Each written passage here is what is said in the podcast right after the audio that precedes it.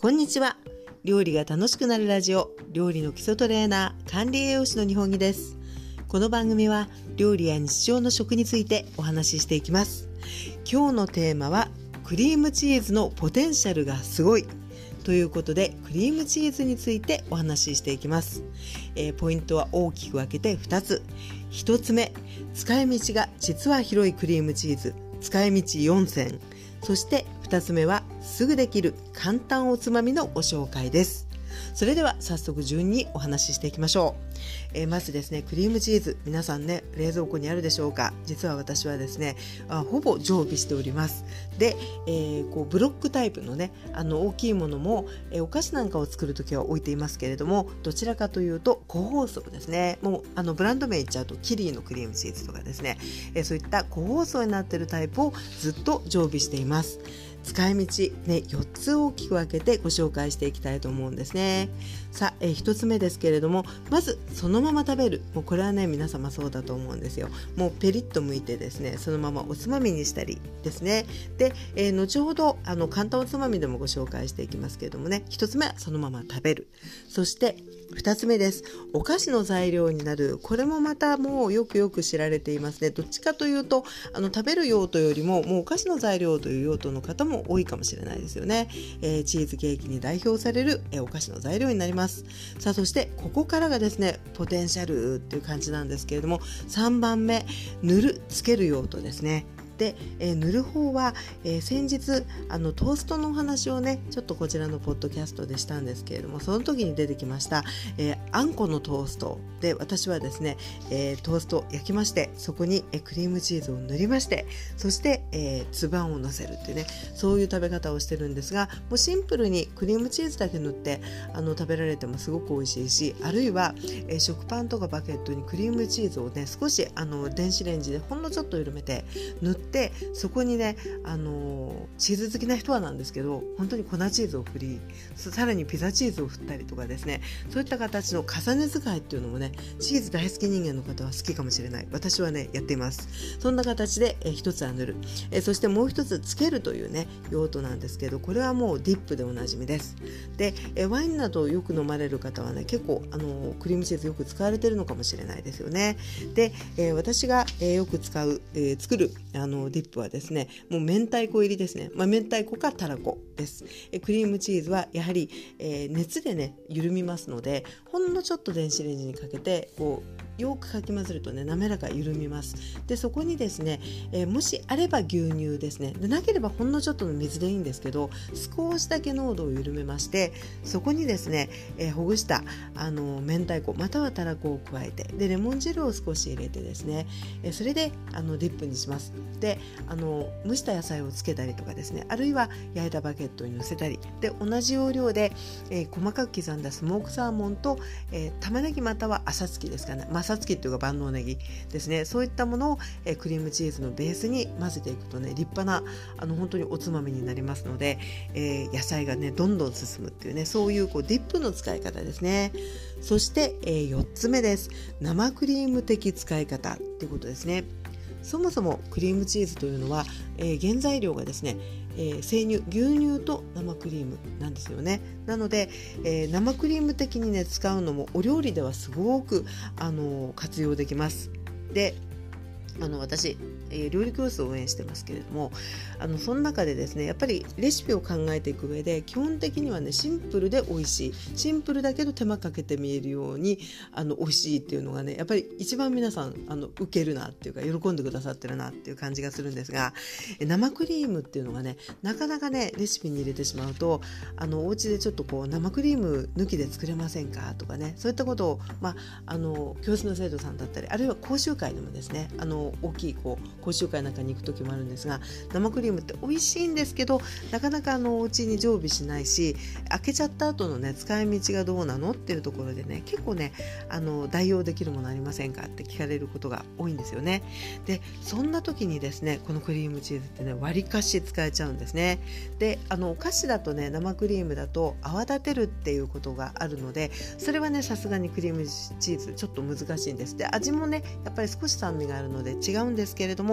例えば、えー、クリームで煮込むみたいなそういったこう加熱するあの料理っていう感じになるとねあの非常に近い感じのコク出しができます。例えば、えー、一つはですねトマトクリームソースのパスタ。ですね。で、えこれはどういうふうに使うかというと例えばね、まあ、エビとかワタリガニとかありますけれども、まあ、簡単に、えー、お家にね冷凍のむきエビがある。それをねオイルでさっと炒めてそこに、えー、自家製であってもあるいは市販であってもトマトソースをねざーっと入れますよね。でそこで少しエビの出汁が入って美味しいんですけれども、えー、トマトクリームになると生クリームが加わっていくんですが、えそこをですねあのちぎったクリームチーズですね。あの2皿分でね大体ねキリーのねあの 18g ぐらいのをね1個か2個だとちょっと多いので1個半ぐらいですね。本当にねちぎって加えますね。それであの一旦蓋をして火を止めて12分経つとねもう結構ねあの細かく混ぜると溶けていくのでそれでねもうあのまろやかな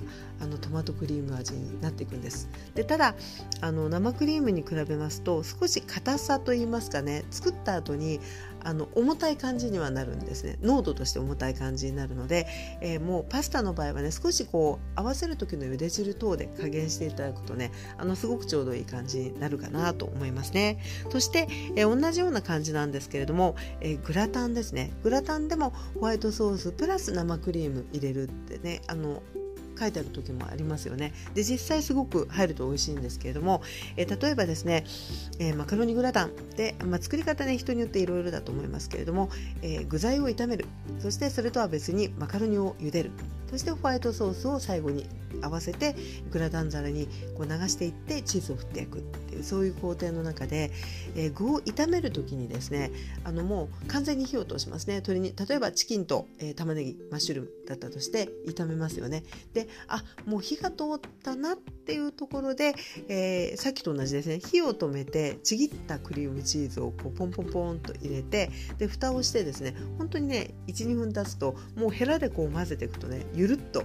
あの絡まる感じで緩んでいきますのでそうしましたらあとは、えー、マカロニと、えー、ホワイトソースと合わせていってであとはもう通常通り、えー、粉チーズ振って焼くとかねそういった感じにするとやはりねこうちょっとワンランクあのコクが深い感じになってきます。なので、えー、そういったねあの加熱していくクリームチーズ適用途にはねすごくこう似合ってるかなと思いますね。であとは